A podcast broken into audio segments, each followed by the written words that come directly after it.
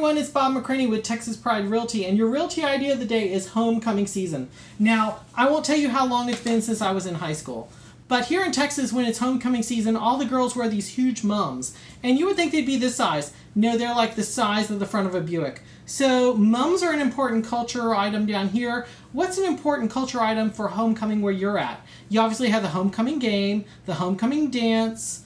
Uh, what is it about high school and homecoming that you could talk about? You also might put out a little schedule about where all the homecomings are for each high school, so people know which weekend, which high school is going to have their their big parade and their big event. So you can also talk about teen drinking.